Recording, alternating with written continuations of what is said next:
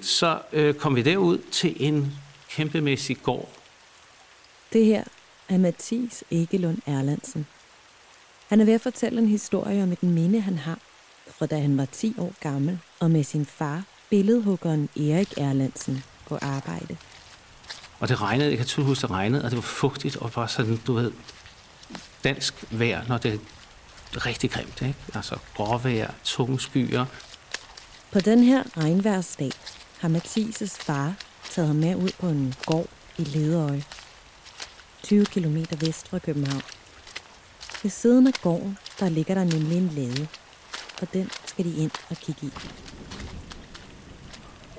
Og så tog vi så og åbnede den her kæmpemæssige skydedør, som der var i, i det her anlæg. Og jeg var jo spændt på, hvad der var på den anden side af den her dør. Mathis ved ikke helt, hvad det er endnu.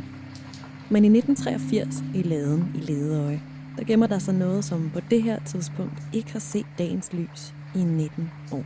Og i, i samme øjeblik, vi kom ind i det her rum, som var jo lå hen i, i, i mørke, med huller i taget, hvor lyset alligevel sådan sævede ind, og med fugle, der, der fløj om flagter omkring, og lyden af forskrækkede rotter. Øh, det var sådan ligesom det første indtryk, og så den der stank. Stald, der ikke er blevet mudet ud i lang tid. Hengemthed, øh, fugt, øh, ja, øh, ting i forrådnelse, rent på sagt.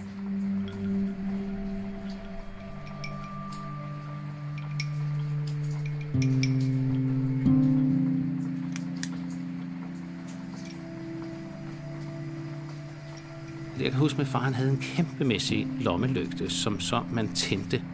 Og den her lommelygte, den skulle jeg jo så runde rundt og lyse med. Store, mægtige trækonstruktionskasser, hvor man kunne se, at der stod noget udenpå, at der stod hest eller ben. Tusinder af ansigter, der kiggede på en, når man lyste. Det var ganske eventyrligt at få lejlighed til at være med derude. Og den der følelse af at være sådan den første, der kommer og ser det her, det var overvældende. Ansigterne, der kigger tilbage på Mathis, de tilhører gipsfigurerne i den kongelige afstøbningssamling. 2.000 gipsafstøbninger af antikke skulpturer, som har været på noget af en rejse igennem forfald, glemsel, politik og dansk kolonihistorie. En rejse, som den dag i dag ikke er slut endnu.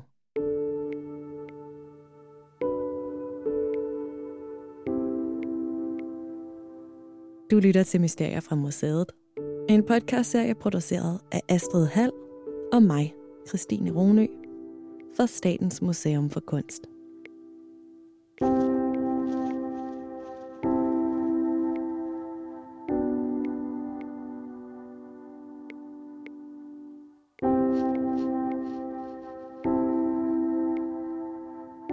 Det her, det er en af de slags fortællinger, som kommer vidt omkring i tid og sted. Og nu, der efterlader vi lige Mathis Egelund Erlandsen i laden i Lederøje i 1984 og tager til Vestindisk Pakhus i København i 2019. Det er nemlig her, at den kongelige afstøbningssamling står i dag. Må jeg være lidt poetisk? Ja. ja, det kan vi godt lide. Det okay. For mig er Vestindisk Pakhus og afstøbningssamlingen, det er simpelthen mørkets hjerte for Danmark. Selvom afstøbningssamlingen egentlig hører under SMK, så er Parkhuset ikke en åben udstilling. Men der er én person, som ser de her 2.000 gipsfigurer hver evigt eneste dag. Det er jo snart altså 10 år, jeg har haft ansvaret for den her samling, og har lært dens øh, turbulente historie at kende. Men Henrik, kan jeg først få dig lige til at bare lige præsentere dig ja. og, øh, og din rolle her? Ja, jeg hedder Henrik Holm, og jeg er museumsinspektør, og jeg har ansvar for den kongelige afstøbningssamling, som er en af Statens Museum for Kunst øh, store samlinger.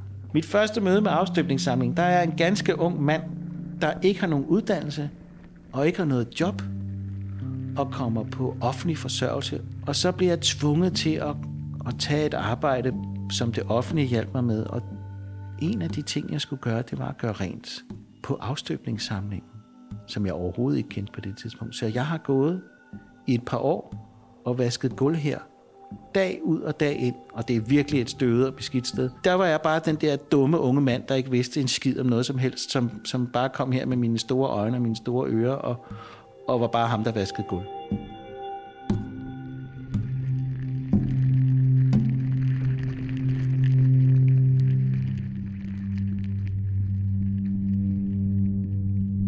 Der er tre meter til loftet. Det er et gammelt pakhus. Øh, alt bliver båret af træbjælker. Øh, huset er fra 1783 øh, med pussede vægge og råt træ, så det er, altså, det er et groft, u, hvad skal man sige, et uskønt øh, øh, arbejdslokale egentlig, altså, som bare skal bruges til at opmagasinere ting. Og der er neonlys, som er noget af det værste, man kan få. Men inde i det her pakhus, i det her sådan lidt øh, klaustrofobiske miljø, der står der altså 2.000 afstøbninger, gipsafstøbninger øh, tæt sammen. Øh, og det er så øh, kopier efter store værker i klassisk kunst. Samlingens turbulente historie begynder allerede i 1890'erne.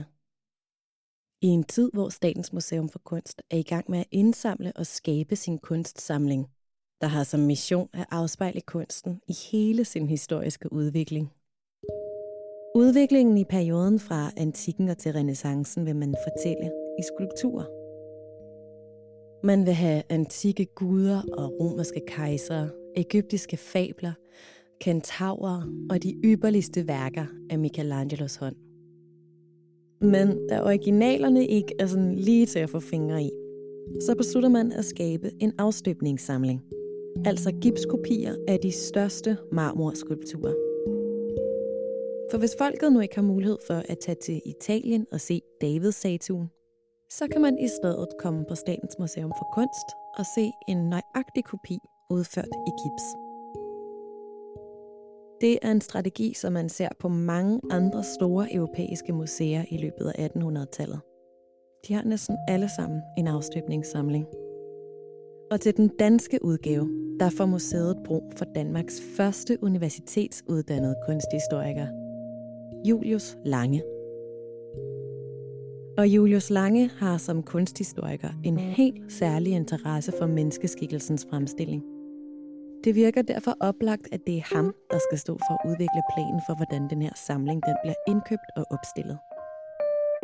I 1896 åbner samlingen endelig. Men bedst som Julius Langes livsværk er blevet realiseret og præsenteret for publikum, så dør han. Der skal findes en efterfølger til Julius Lange. Og i hans fodspor, der træder en ret væsentlig karakter. Nemlig brygmester Karl Jacobsen. Grundlæggeren af Klyptoteket og en af Danmarks helt store kunstmæscener. Han bekoster indkøbet af nye afstøbninger til samlingen, men han er også samlingens leder. Så han har en rigtig rigtig dobbeltrolle. Og han var manisk, altså han køber vanvittigt ind her.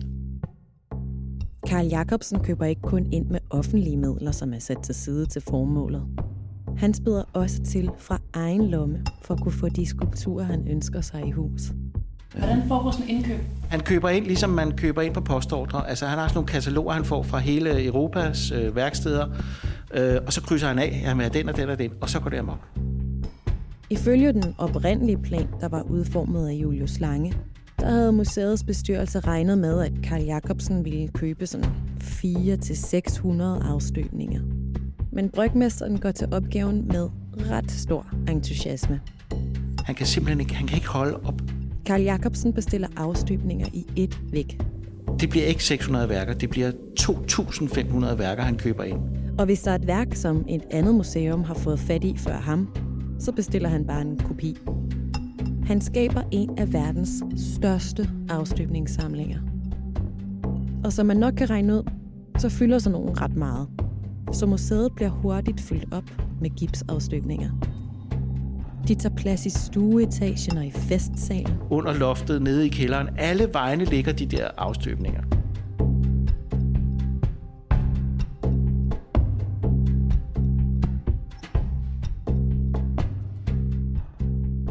Det er i en lidt speciel tid, at man vælger at opstille de her afstøbninger af antikke skulpturer på Statens Museum for Kunst. Det er måske lidt svært at forestille sig i dag, at en gipsafstøbning af en antik skulptur, der forestiller for eksempel diskoskasteren, skulle skabe særlig stor påstyr. Men mange af de her gipsafstøbninger, de forestillede nøgne kroppe. Og i slutningen af 1800-tallet, altså i den temmelig tilknappede viktorianske tidsalder, der var nøgenhed ikke noget, man var sådan specielt vant til at se. Og i den periode, så stiller man en samling op på Statens Museum for Kunst af 2.000 nøgne figurer.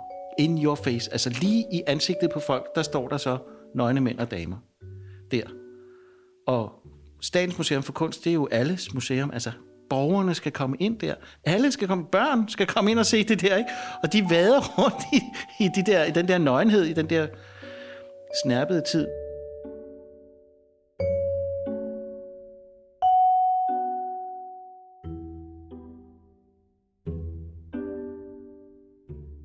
Men hvad var så meningen med at stille de her skulpturer af nøgne mænd og kvinder op på et pænt museum?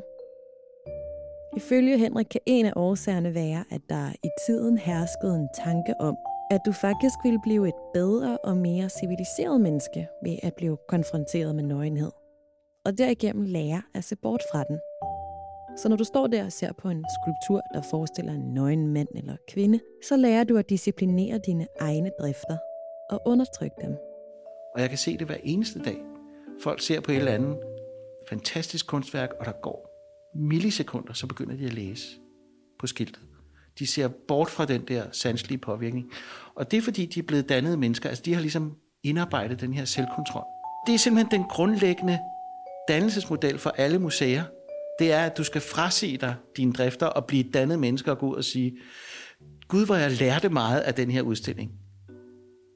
Du skal ikke gå ud og sige, hold kæft, jeg blev helt vildt liderlig af at se den der udstilling. Altså, og, og når du har lært koden, så, må, så er du et godt menneske. Så er du værdig til at gå på museum, og så er du værdig til at være en del af vores kultur. Hvorfor er der så meget nøgenhed på de der, i de der kunstværker? Jamen, det er fordi, du skal se bort fra det. Så det er altså i den ånd, at afstøbningssamlingen bliver udbygget og præsenteret af brygmester Karl Jacobsen. Umiddelbart kunne man tro, at hans samlertrang må have været en stor gevinst for museet. Han tror, at samlingen kan danne grundlag for øh, hele Danmarks befolkning, at de kan få klassisk dannelse. Det er en folkehøjskole, han vil åbne her. Samlingen bliver ikke taget godt imod. Det kikser fuldstændig, fordi man vil ikke lære sin historie ud fra, fra kopier. Man vil kun se originale værker. Kunsthistorisk set, der har kopierne ellers en ret stor betydning. Tilbage i antikken der spillede det at efterligne og kopiere en stor rolle. I Grækenland opstod begrebet mimesis, der betyder efterligning. Og her lægger sig vægt på værdien i at efterligne og kopiere naturen. Naturen var, hvad man kunne kalde udgangspunktet, mens kunstværket blev den mimede og forskønnede udgave af det naturlige. Og det er med det kunstsyn, at brygmester Karl Jacobsen går til afstøbningssamlingen men det er blevet en forældet tankegang på det her tidspunkt, i starten af det 20. århundrede. Altså det er for sent i forhold til den nye mentalitet, den moderne mentalitet, som er slået igennem på det her tidspunkt om, at det er det er originale kunstværker, der tæller. Altså, bryggeren har ikke forstået, at man ikke længere gider have kopier. Han lever for meget i en fortid, som er, altså, har jo varet flere hundrede år, hvor det at kopiere har været en dyd, og hvor det at være ligesom sin far, for eksempel, man skulle have det samme arbejde som sin far, eller man skulle følge i familiens fodspor, hele den der gamle tradition om, at det er godt at kopiere og være ligesom de andre. Den er simpelthen holdt op i 1896, men han har ikke forstået det. Øhm, det er et mislykket, mislykket projekt.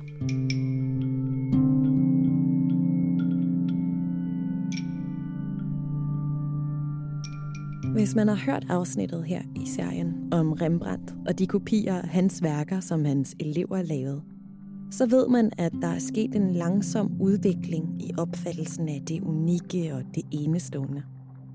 Og i starten af 1900-tallet, der er det altså de store personligheder og mønsterbryderne og det anderledes, der bliver hyldet. Og det unikke individ, det kan ikke kopieres. Så afstøbningssamlingen er langt fra en publikumssucces. Men selvom det er ret tydeligt for Statens Museum for Kunst, at det ikke rigtig fungerer, så er der ikke så meget, museet kan stille op. Alle hader det, men de kan ikke sige nej, fordi det er Karl. Det er Jacobsen, og det er ham, der har pengene, det er ham, der bestemmer sig. Så længe han lever, kan, bliver man nødt til at holde sin kæft. Men der er altså nogen på museet, der ligesom fra starten siger, det, det går altså ikke.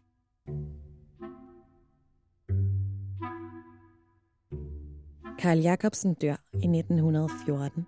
Men først i 1966 beslutter museet sig for endelig at fjerne den her lidt problematiske udstilling. Og under påskud af, at der skal brandsikres, så fjerner man samlingen fuldstændigt fra Statens Museum for Kunst. Og hvad gør man så af 2.000 gipsskulpturer? Rundt omkring i verden har afstøbningssamlingerne, ligesom den danske, langsomt mistet deres værdi – i Holland går der endda rygter om, at afstøbningssamlingen er blevet brugt som bølgebryder i havnen i Amsterdam. Men helt så galt går det ikke i Danmark. Til gengæld har man i den lille landsby Ledøje fundet en stor lade, der godt kan rumme den danske samling. Så smider man alle afstøbningerne ud på en lade, som man godt ved er utæt, og det eneste afstøbninger, som er af gips ikke kan tåle, det er fugt. Afstøbningerne kommer under temmelig hård behandling. Med, med vilje og med vold blev det bare kastet rundt ind i den der lade, hvor der var hø. Altså, den var ikke blevet, det var ikke, den var ikke ryddet, den var ikke renset. Samlingen, der var blevet indkøbt under den største entusiasme af Karl Jacobsen, står gemt og glemt i det fugtige mørke i laden i 20 år.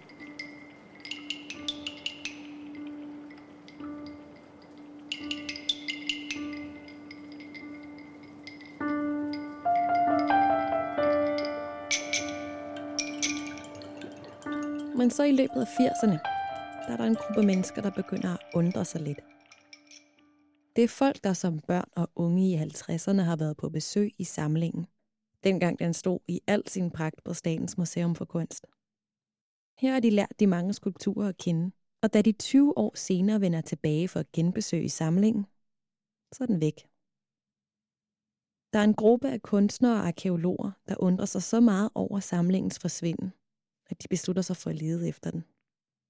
Blandt andre billedhuggeren Erik Erlandsen og arkeologen Christian Jebsen. Efter at have let et stykke tid, der lokaliserer de samlingen. De finder laden i Ledeøje og tager derhen Erlandsen tager sin dengang 10-årige søn, Mathis, med.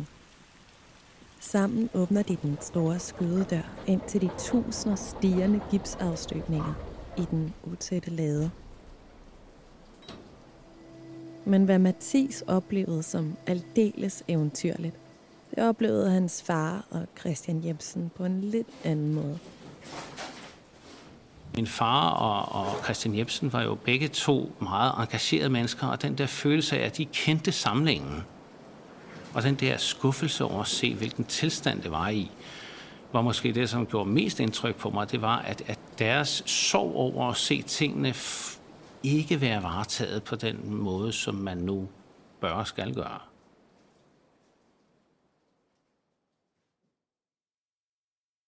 Og det der med, at man kunne gå ned igennem sådan en staldgang, og så var der bare hundreder af figurer, der stod øh, på alle mulige, i alle mulige former, og i, ja, altså, bevægelsen var der over det hele, og når man så ligesom bevægede lyskejlen, så var det ligesom om, at der var nogen, der kiggede igen. Så det var sådan lidt spøgelsesagtigt.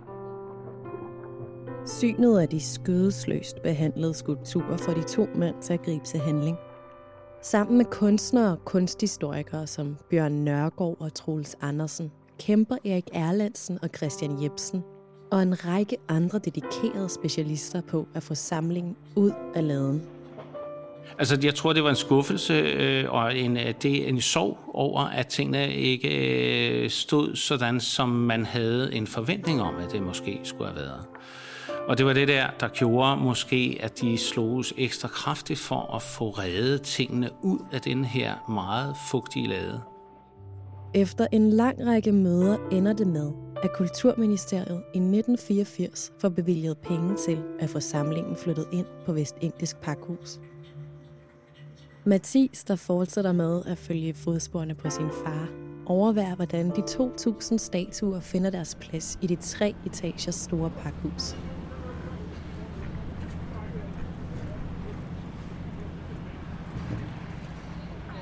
Og og den der følelse af, at de kom sådan, du ved, ligesom en kæmpemæssig byggeplads, sådan en gang hver anden, tredje time, der kom der et flyttelæs med enorme ting.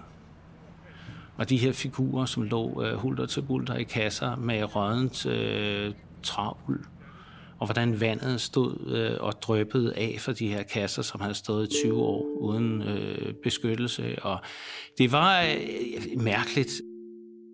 Sammen med sin bror og søster bliver det Mathises opgave at støvsuge skulpturerne og fjerne spindelvæv og fugleklatter. Så når vi så efter skole, min bror og søster og jeg, kom herned, øh, så var der jo ganske utrolige mængder af ting, som kom ud af de her kasser, og som blev flyttet rundt på. Og, og vi blev så sat til, øh, fordi min far han så selvfølgelig øjnet en chance til, at vi så kunne være med til at hjælpe med at støvsuge. Udover at gøre skulpturerne rent, så får de også et nært og indgående kendskab til dem. Christian Jebsen fortæller dem om figurernes arkeologiske ophav. Og deres far, Erik Erlandsen, fortæller dem om Michelangelos brug af lys og skygge. Øh, så på en eller anden måde har der øh, været en enorm belærende og rigdom, man har fået ind med barndommens øh, helt naive syn på verden. Der går nu yderligere 20 år med at restaurere og rengøre samlingen. 500 af statuerne, de står ikke til at redde og går tabt.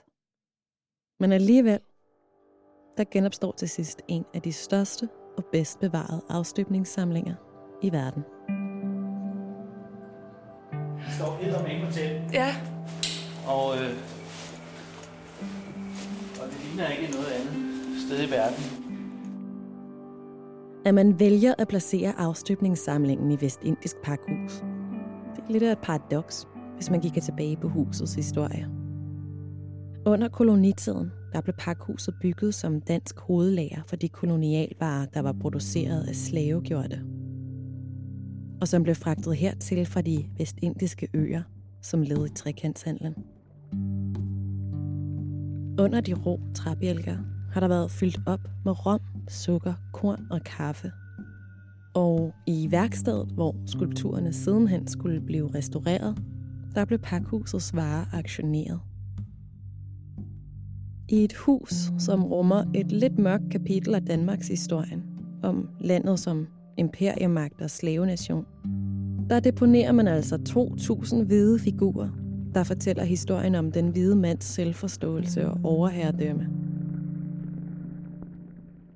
For at forstå, hvilket paradoxalt sammenfald af dansk historiefortælling, der er på spil her, så må vi først forstå, hvilken rolle afstøbningssamlingerne spillede.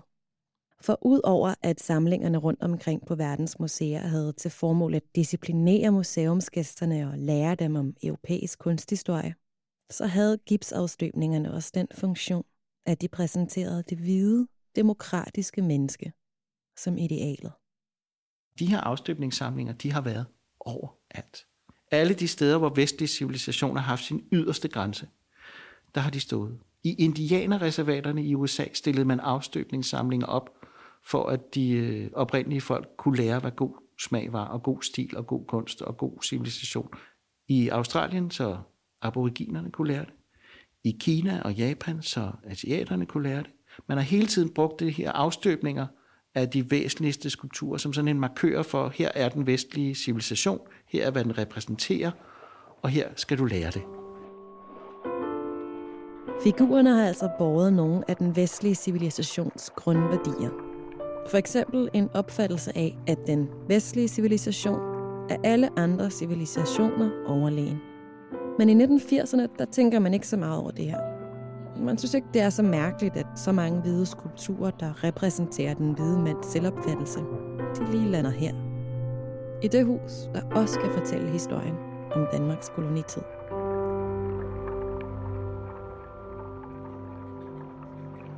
I 1995 åbnes afstøbningssamlingen for besøgende. Men det bliver en kort fornøjelse. Samlingen lukker igen under en sparerunde i 2002 hvor alle de ansatte bliver fyret, og den forskning, der er sat i gang på stedet, stopper. En delvis genåbning i 2010 og frem til 2016 gør, at afstøbningssamlingen får nyt liv med et par åbningsdage om ugen, men i 2016 trækkes stikket endnu en gang. I dag har afstøbningssamlingen kun åbent ved særarrangementer. Så i dag skal man holde godt øje, hvis man gerne vil opleve den. Og det til trods for, at nogle af gipsskulpturerne i dag er i bedre stand end originalerne, som de blev støbt efter, og altså giver et mere klart billede af de klassiske, antikke skulpturers udformning. Udover en billedhugger, der frivilligt lægger sine kræfter her, så er Henrik den eneste, der stadig arbejder i afstøbningssamlingen. For ham rummer bygningen et uudnyttet potentiale af eksperimenter, der ikke er blevet forløst. Han drømmer om et hybridmuseum. Et museum, hvor man fortæller både den vestlige civilisations historie, samtidig med historien om Danmarks rolle som slavemagt og imperiemagt. For mig selv, der kalder jeg det mørkets hjerte, efter en øh, roman øh, fra, fra 1800-tallet, der blev skrevet på det tidspunkt, hvor samlingen blev etableret, altså 1890'erne, der hedder Mørkets hjerte. Men i bogen til sidst, der viser det sig, at Mørkets hjerte er her hos os, altså i den hvide mands hovedsteder ved havnen, hvor man har koloniseret verden fra. Så for mig er Vestindisk Pakhus og afstøbningssamlingen, det er simpelthen Mørkets hjerte for Danmark. I 2018 opstilles der et monument ude foran pakhuset. Det hedder I am Queen Mary. My name is Lavon Bell and I'm from the Virgin Islands based in St. Croix. My name is Jeanette Ehlers and I'm from Copenhagen with Caribbean roots. We are making a collaborative sculpture. Um, it's a public artwork that deals with the colonial legacy of Denmark in the Virgin Islands or the former Danish West Indies, and it's entitled I Am Queen Mary. It's a site specific project that deals with um, the Danish colonial engagement, and it's in front of the West Indian Warehouse, which is a very central building from the colonial era. Det er en 7 meter høj skulptur, som forestiller Mary Letitia Thomas. En kvinde, der var med til at lede oprøret mod de danske kolonister på øen Saint Croix i Dansk Vestindien i 1878. Slaverne var egentlig frigivet på det tidspunkt, men var bundet til plantagerne i et arbejdsreglement. Lønnen var lav, og børnedødeligheden var stor.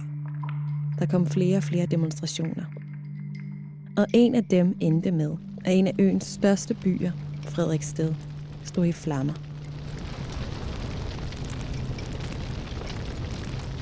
Mary Letitia Thomas fik en livstidsdom for delagtighed i plyndring og ildpåsættelse under opstanden i Saint Croix. Men blandt de frigivende slaver blev hun hyldet. Hun var en helt ene, og hun fik tildelt kaldenavnet Queen Mary for sin rolle i oprøret. Skulpturen I Am Queen Mary er skabt ud af en 3D-laserscanning af de to kunstnere, Jeanette Ehlers og Lavon Bell. De har sat de to scanninger sammen til én figur, og så udskåret skulpturen i flamingo. Nu står Queen Mary side om side med afstøbningen af Michelangelos Davids statue, stillet op sammen foran det vestindiske pakhus, for at pege tilbage på den komplekse historie, huset rummer. Det er det første danske mindesmærke over kolonitiden. Og for Henrik er det en påmindelse om kopiernes eksistensberettigelse den beviser for mig, at vi er i en ny tid, altså hvor det er okay, at noget er kopier, fordi det alligevel bærer en historie med sig i sig selv. Vi reproducerer, vi scanner, vi giver værker nyt liv ved at digitalisere dem. Når alle tror, at de er enestående, så er de alle sammen ens på den måde, at de tror det. Det er myten om os selv. Det, der sker i den her proces, hvor vi alle sammen bliver enestående, det er, at vi også alle sammen bliver ensomme fordi vi bliver alene med vores egen personlighed. Det er det, sådan en samling her taler om, og altid har talt om. Hvad er det fælles for os? Hvad er den fælles forståelse af vores fortid osv.? Men til trods for Henriks tro på, at afstøbningssamlingerne er ved at blive aktuelle igen, så er det et faktum, at udstillingen i dag er mere eller mindre lukket for besøgende, med undtagelse af få åbninger i løbet af året.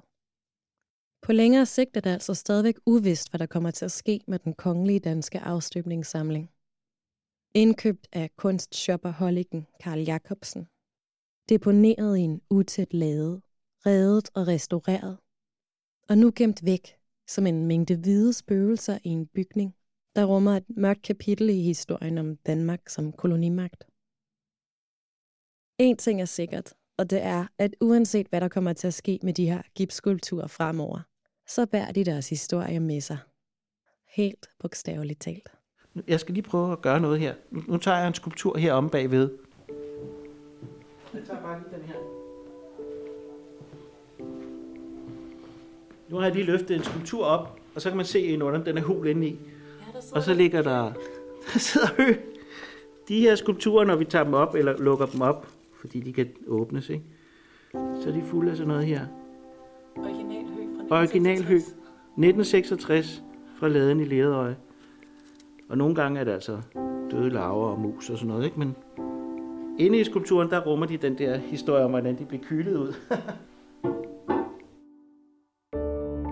Mysterier fra museet er produceret af Astrid Hall og af mig, Christine Ronø, fra Statens Museum for Kunst.